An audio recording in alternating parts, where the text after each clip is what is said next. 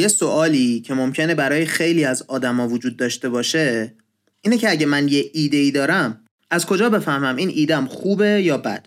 همیشه ما فکر می‌کنیم ایده هامون ناب و عالیان ولی خب از اون طرف می‌دونیم 80 درصد استارتاپ ها توی دنیا شکست می‌خورن.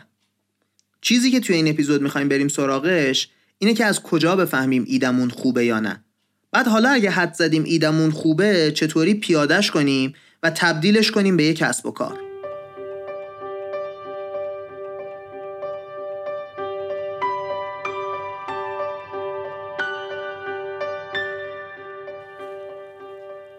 سلام. این قسمت 16 همه کارکسته که داره توی مهر 99 منتشر میشه. کارکست پادکستیه که توی اون من محمد هادی شیرانی در مورد کسب و کار یا آدمای موفق صحبت می‌کنم و با استفاده از منابع علمی سعی می‌کنیم چیزایی رو از این کسب و کارهای موفق یاد بگیریم که توی کار و زندگیمون به دردمون می‌خوره. توی این قسمت از کارکست رفتیم سراغ یه مقاله‌ای در مورد لین استارتاپ یا همون استارتاپ ناب که توی سال 2013 نوشته شده. این مقاله رو استیو بلنک پدر معنوی این متد نوشته که کسیه که کتابهاش موفق ترین و تاثیرگذارترین کتابا توی حوزه استارتاپه. همچنین استاد دانشگاه استنفورد هم هست. از این نویسنده توی اینستاگراممون کتاب چهار قدم تا تجلی رو هم قبلا معرفی کردیم که توصیه می‌کنم اگه از این اپیزود خوشتون اومد برید سراغش و بخونیدش. اینجا یادم نره بگم که مثل همیشه می‌تونید لینک مقاله‌ای که منبع اصلی این قسمت بوده رو توی توضیحات این اپیزود پیدا کنید. حالا دیگه بذارید بریم سراغ مقاله و ببینیم چطوری می‌تونیم کسب و کار خودمون رو راه بندازیم.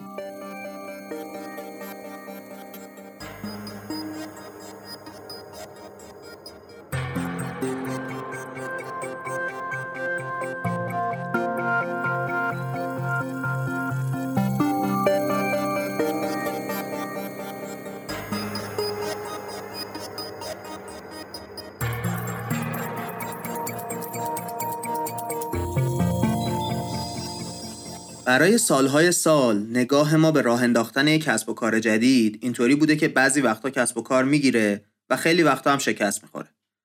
متد راه انداختن یک کسب و کار هم اینطوری بوده که اول فکر می‌کردیم خب business plan چطوری باید باشه. business plan هم این بود که چطوری قراره پول در بیاریم دیگه.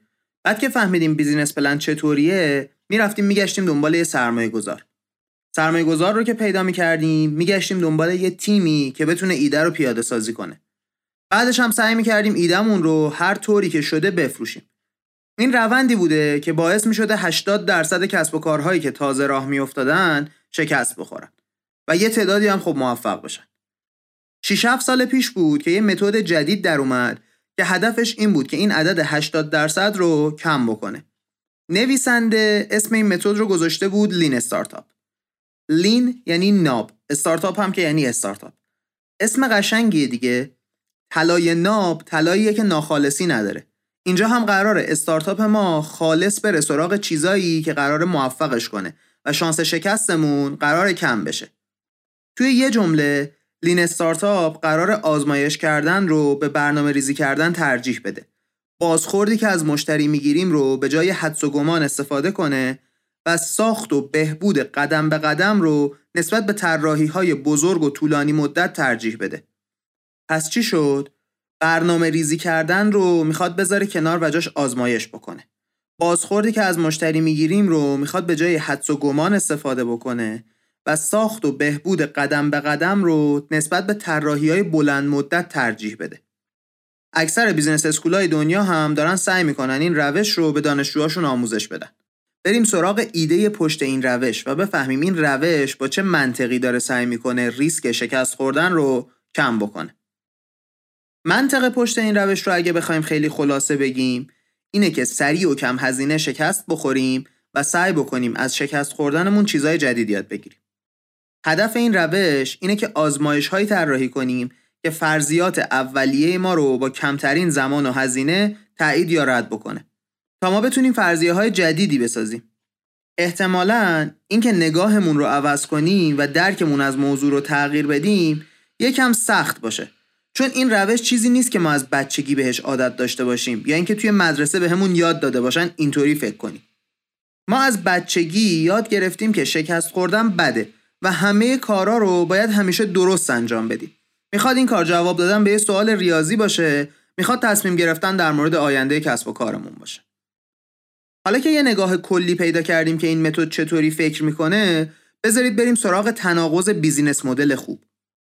این یعنی چی؟ همونطوری که گفتیم اولین کاری که مؤسسای استارتاپ فکر می‌کنن که باید بکنن اینه که یه business plan بنویسن. حالا این business plan چطوری عموما؟ یه اسلاید معمولا که توضیح میده کل بازاری که میشه بهشون چیزی فروخت چقدره. مشکلی که کسب و کار دنبال اینه که حلش کنه چیه و راه حلی که باهاش می‌خوان اون مشکل رو حل کنن چیه؟ مشکل کجاست؟ مشکل اینه که همه این عددا و تخمین ها چیزای تخیلی هن. های کسب و کار به نظرشون اومده که این ایده ها منطقی هن. از بایاس های ذهنمون که در مورد عالی بودن ایدمون بگذریم در واقع داریم با خودمون فکر می‌کنیم. قبل از اینکه کاری کنیم می‌تونیم این عددا رو با دقت قابل قبولی حدس بزنیم. از اون بدتر اصولا آدما درآمدهای پنج سال آینده رو حدس می‌زنن. سود رو حساب و کتاب می‌کنن. حتی میگن در چه زمانی نیاز به چقدر پول دارن. یه لحظه با خودتون فکر کنید. بدون اینکه هیچ تستی انجام بدیم داریم حدس می‌زنیم پنج سال دیگه چقدر پول در میاریم. یکم که تجزیه و تحلیلش کنیم حتی شاید خندهدار به نظر برسه. ولی برای صدها سال آدما اینطوری کسب و کار جدید را انداختن. بعدش که این طرح تخیلیمون رو نوشتیم میریم سراغ سرمایه گذارا و سعی می‌کنیم کاری کنیم که این تخیل ما رو بپذیرن و پولشون رو روی کسب و کار ما ریسک بکنن. وقتی پول رو به دست آوردیم هزاران ساعت چندین و چند نفر روی ایده کار می‌کنن که یه محصول درست بشه. محصول که درست شد تازه تست و یادگیری از کاربرها شروع میشه. یعنی هزاران ساعت وقت میلیون ها تومن پول و کلی انرژی تلف میشه تا تازه ببینیم کاربر از چیزی که ساختیم خوشش میاد یا نه. بعد از مشاهده و بررسی کردن چندین هزار استارتاپ دنیای استارتاپ حداقل سه تا چیز رو به صورت قطعی در مورد کسب و کارها می‌دونه. اولین چیز اینه که خیلی کمن استارتاپ هایی که بعد از اولین برخوردشون با مشتری می‌تونن business plan ی که توی ذهنشون داشتن رو همونطوری که از اول بهش فکر می‌کردن پیاده کنن. معمولا این مدل کلا زیرو رو میشه. یه جمله معروف از مایک تایسون بکسور معروف هست که توی کلاس های استراتژی اکثرا ازش یاد می‌کنن. مایک تایسون میگه هر کسی یه استراتژی داره تا اینکه اولین مشت می‌خوره تو صورتش. دومین چیز اینه که هیچ کس به جز سرمایه گذارها و دولت معدوم شوروی نیاز به پنج سال برنامه ریزی برای برخورد با ناشناخته ها نداره. کل کسب و کار ناشناخته است دیگه. کسی تا اون روز چیزی شبیهش رو راه ننداخته. بعد ما می‌خوایم پنج سال آینده این کسب و کار تخیلی که هیچ کسی شبیهش رو راه ننداخته رو پیش بینی کنیم. این تصور یا دوباره توی پرانتز تخیل اساسا چیزی جز وقت تلف کردن نیست. سومین چیز هم اینه که استارتاپ ها نمونه های کوچیک کسب و کارهای بزرگ نیستن. تفاوت های بنیادی و اساسی دارن با این کسب و کارها کسب و کارهای کوچیکی که موفق شدن بارها و بارها شکست خوردن و چیزهای مختلف یاد گرفتن. تغییر کردن و پیشرفت کردن تا در نهایت تونستن موفق بشن. ذات همه این یادگیری ها هم برخورد با مشتری های واقعی و یاد گرفتن از اونا بوده. تفاوت اصلی کسب و کارهایی که الان وجود دارن و استارتاپ ها اینه که کسب و کارهای بزرگ دارن از یه بیزینس مدل پول در میارن. در حالی که استارتاپ ها دارن دنبال یه business model میگردن. یه بار دیگه بگیم جمله خیلی اساسیه جان مایه این اپیزوده. کسب و کارهای بزرگ یه business model دارن که هر روز ازش دارن پول در میارن. در حالی که استارتاپ ها دارن دنبال یه business model میگردن که بتونن ازش پول در بیارن. تاکید روی اینه که کسب و کارهایی که الان وجود دارن در حال حاضر یه مدلی دارن که داره کار می‌کنه. در حالی که استارتاپ ها دارن دنبالش میگردن. انقدر که مهم بود سه بار تکرارش کردم. اولین باره توی این 16 قسمت پادکست ساختنمون یه چیزی رو دارم انقدر روش تاکید می‌کنم. خیلی مهمه. lean startup اصلا از همینجا تعریفش از استارتاپ رو درست می‌کنه. lean startup میگه استارتاپ یه شرکت موقته که طراحی شده برای اینکه دنبال یه business model ی بگرده که هم قابل تکرار باشه هم قابل رشد کردن و بزرگ شدن. به انگلیسی repeatable and scalable. تا اینجا گفتیم که روش های قدیمی اینطوری بودن که یه مدل رو از قبل می ساختن می‌رفتن دنبال سرمایه گذار بعد یه تیم جمع می‌کردن که ایده رو بسازن. آخر سرم می‌رفتن سراغ این که ببینن مشتری چی در مورد ایدهشون فکر می‌کنه. حالا باید بفهمیم توی لین استارتاپ جای این کارا چی کار باید کرد.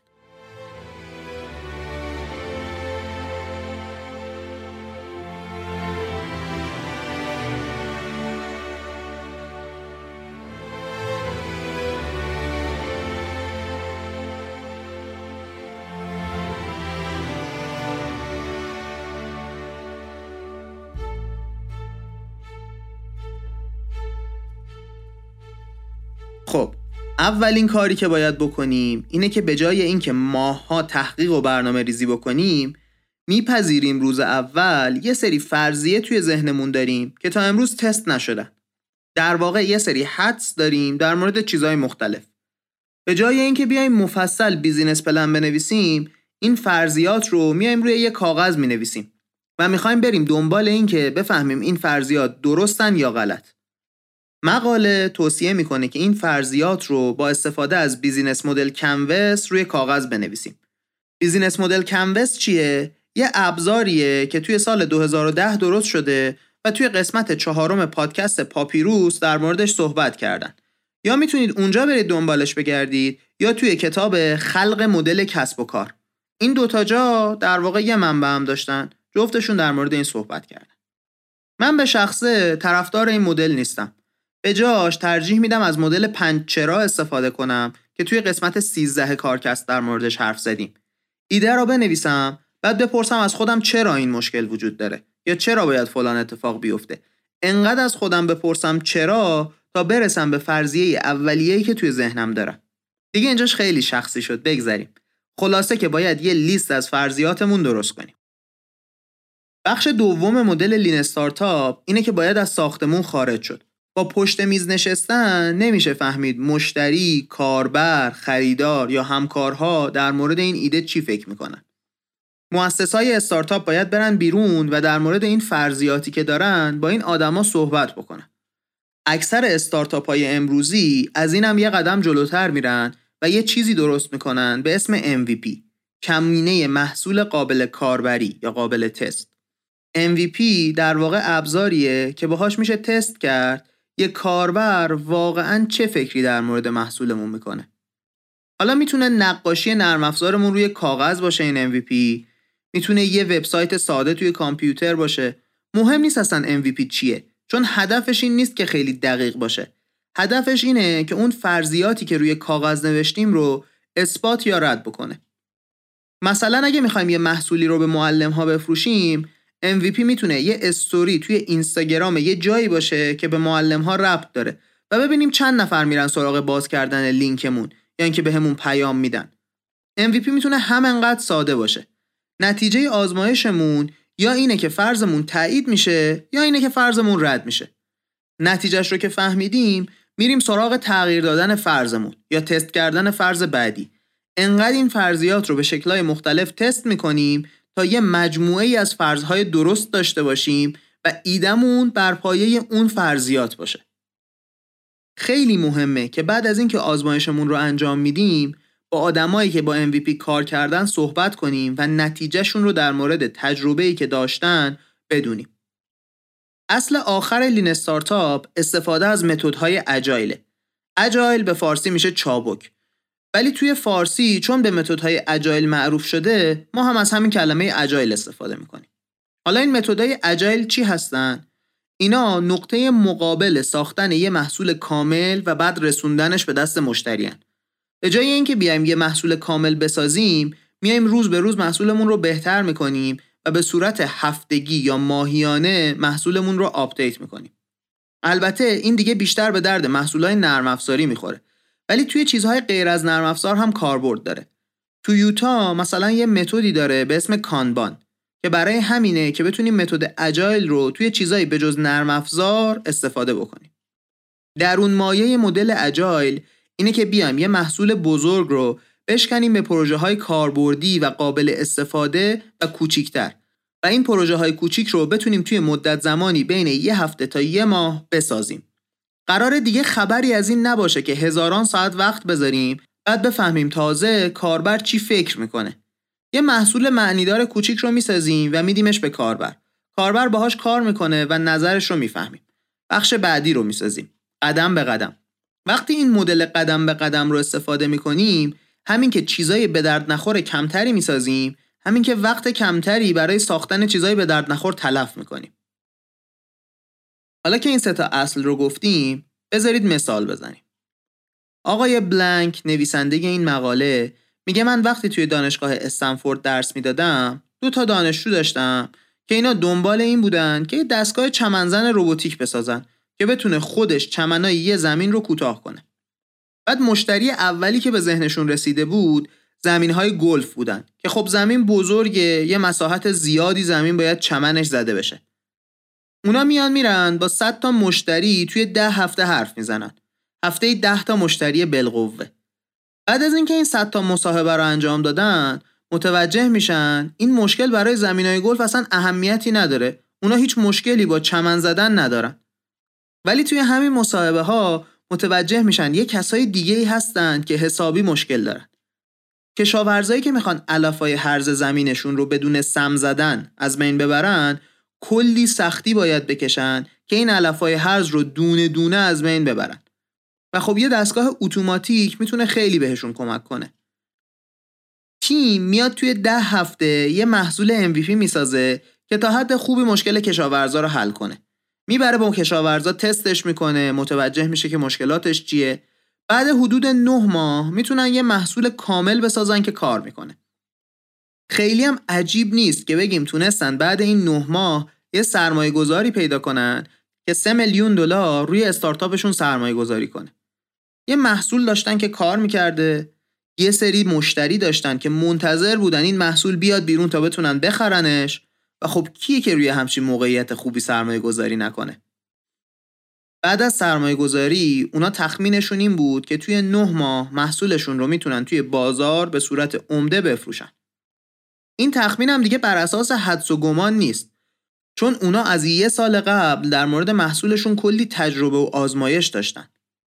مقاله یکم قدیمیه. برای همین من رفتم دنبال این که این شرکت به کجا رسیده تا الان.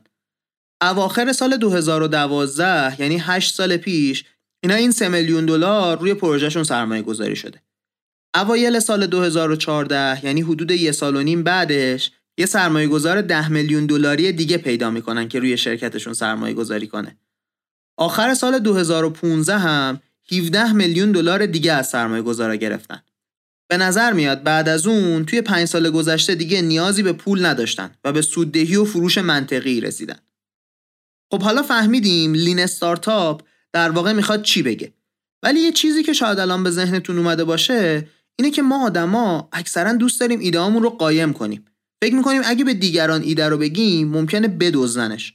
وقتش الان که این باور رو به چالش بکشیم.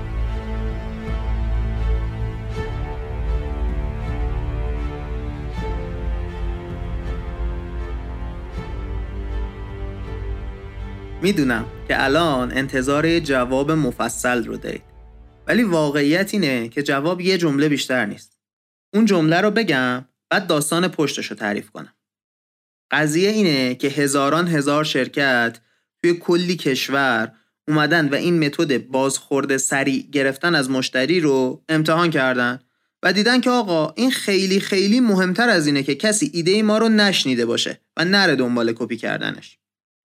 حرف ما این نیستش که کسی ممکن نیست ایده شما رو کپی کنه ها. نه. ولی وقتی هزاران نفر امتحان کردن یه چیزی رو و جواب خوبی داده بعیده برای من و شما جواب نده.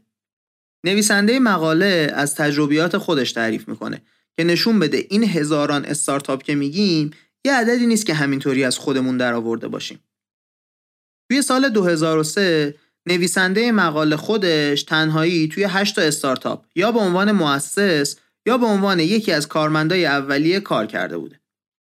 سال 2003 تصمیم می‌گیره بره توی دانشگاه و شروع کنه به درس دادن. 17 سال پیش حدودن. میره توی دانشگاه برکلی. اگه نمی‌دونید برکلی تقریبا توی تمام رشته ها جزو 20 دانشگاه اول دنیاست. همون سال میاد کتاب چهار قدم تا هماسه رو می‌نویسه که جزو پرفروشترین کتاب های تاریخ دنیای استارتاپه و ما معرفیش کردیم چند وقت پیش. سال بعدش میاد توی شرکتی سرمایه گذاری می‌کنه که مؤسسش آقای اریک رایس بوده. اریک رایس کیه؟ اریک رایس نویسنده کتاب Lean Startup ه. شرط این سرمایه گذاری این بوده که اریک رایس و همکارش که با هم صاحب یه استارتاپ بودن بیان و سر کلاس نویسنده مقاله توی برکلی بشینن و ببینن که اون چطوری در مورد استارتاپ ها فکر می‌کنه. 6 سال بعد یعنی سال 2010 کتاب خلق مدل کسب و کار نوشته میشه. همونی که گفتیم توی پادکست پاپیروس در موردش حرف زدن. نویسنده اونو به عنوان یکی از بخش های Lean Startup می‌بینه. های agile هم همون حدود توسط گوگل درست میشن. یه سال بعدش یعنی سال 2011 اریک رایس میاد کتاب Lean Startup رو بر پایه تجربیات خودش می نویسه که اونم دوباره میشه یکی از پرفروشترین کتاب های تاریخ دنیای استارتاپ. پس تا اینجا اینطور شد که سه تا از مهمترین کتاب های دنیای استارتاپ رو وصل کردیم به این مدل. در نهایت سال 2012 نویسنده همین مقاله میاد کتاب راهنمای صاحبان استارتاپ رو می نویسه یا به انگلیسی The Startups Owner Guide این کتاب تا همین امروز پرفروشترین کتاب سایت آمازون در مورد کارآفرینیه. این آدمایی که اسم کتابشون رو تا اینجا گفتیم خودشون توی دهها شرکت کار کردن. کتابهاشون رو بیش از 100 هزار کارآفرین توی دنیا خوندن. پس خیلی بیراه نیست که بگیم هزاران نفر این روش رو رفتن و جواب گرفتن. اگه این قصه مفصل از تاریخ کتابهای دنیای کارآفرینی قانعتون نکرد من دیگه راهی سراغ ندارم که قانعتون کنم این روش روش خوبیه. نویسنده میگه من نمی‌تونم ادعا کنم این متد شانس همه استارتاپ ها رو برای موفقیت زیاد می‌کنه. ولی چیزی که دیدم اینه که به صورت میانگین شانس شکست استارتاپ هایی که از این روش استفاده می‌کنن کمتره. حتی اگه این رو هم نپذیریم 5 تا مشکل اساسی رو لین استارتاپ حل می‌کنه که مشکل اصلی خیلی از مؤسس های استارتاپ است. اولیش اینه که دیگه هزینه سنگین ساختن یه محصول کامل و هزینه سنگین فروختنش به اولین مشتری وجود نداره. نکته دوم اینه که دیگه لازم نیست ماهها یا سالها زمان صرف کنیم تا یه تکنولوژی رو کامل بسازیم. نکته سوم اینه که ریسک زیادی که این پول و زمان داره باعث میشه خیلی از آدما اصلا نرن سراغ استارتاپ درست کردن با این روش اونایی که ایده های خوب دارن همیشه می‌تونن شانسشون رو امتحان کنن. نکته چهارم در مورد سرمایه گذاریه. چون سرمایه کمتری می‌خواد این مدل آدمای بیشتری می‌تونن بیان و توی دنیای استارتاپ سرمایه گذاری کنن. نکته آخر هم یه چیز اجتماعیه. وقتی استارتاپ ها تعدادشون زیاد بشه تعداد کارآفرین های موفق هم زیاد میشه. بعد تجربه کارآفرینی توی شهرها و کشورهای مختلف دیگه وجود داره. برای همین شانس این که یه کسی که می‌خواد استارتاپ جدید بسازه بتونه یه مشاوری داشته باشه که هم خوب در مورد استارتاپ ها بدونه همین که بتونه کمکش کنه زیاد میشه. نتیجهش میشه اینکه بازم شانس شکست استارتاپ ها کم میشه. قطعا نمیشه یه کتاب 200 صفحه ای رو توی یه پادکست کمتر از نیم ساعته توضیح داد. ولی تلاش من توی این اپیزود این بود که مفاهیم اولیه لین استارتاپ رو توضیح بدم و با هم ببینیم که راه انداختن یک کسب و کار جدید توی قدمای اول شاید خیلی پول و انرژی و زمان وحشتناکی نخواد.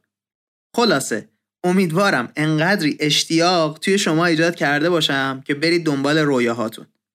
الان دیگه باید جنبندی کنیم این اپیزود رو که بهتر بمونه توی ذهنمون که در مورد چی حرف زدیم.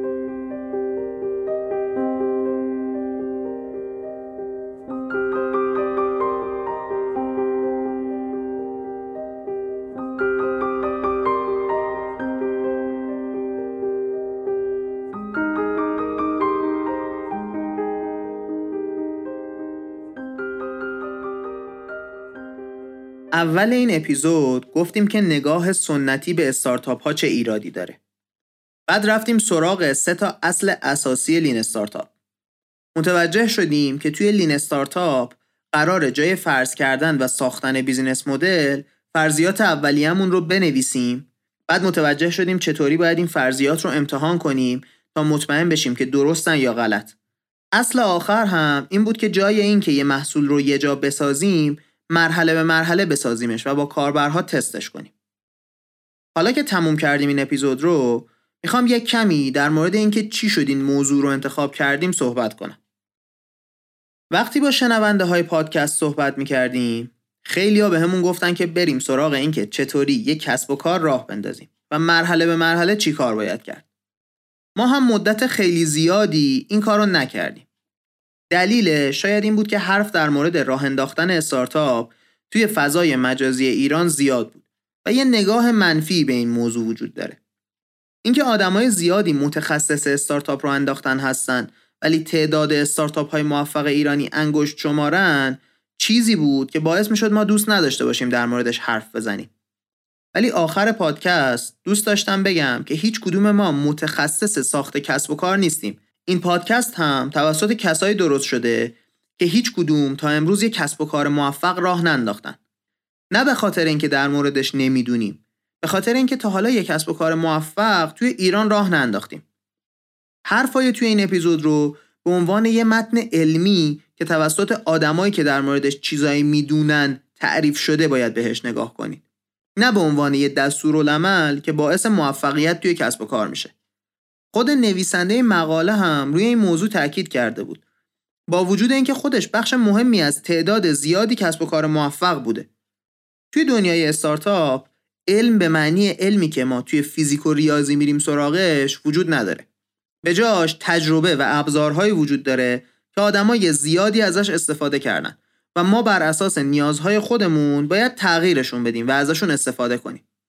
تنها چیزی که از دنیای استارتاپ ها می‌دونیم اینه که پر از ناشناخته هاست و باید آماده باشیم هر روز با این ناشناخته ها مواجه بشیم. ازشون چیزهایی یاد بگیریم و سعی کنیم یه راه جدید برای حل کردن مشکل ها پیدا کنیم.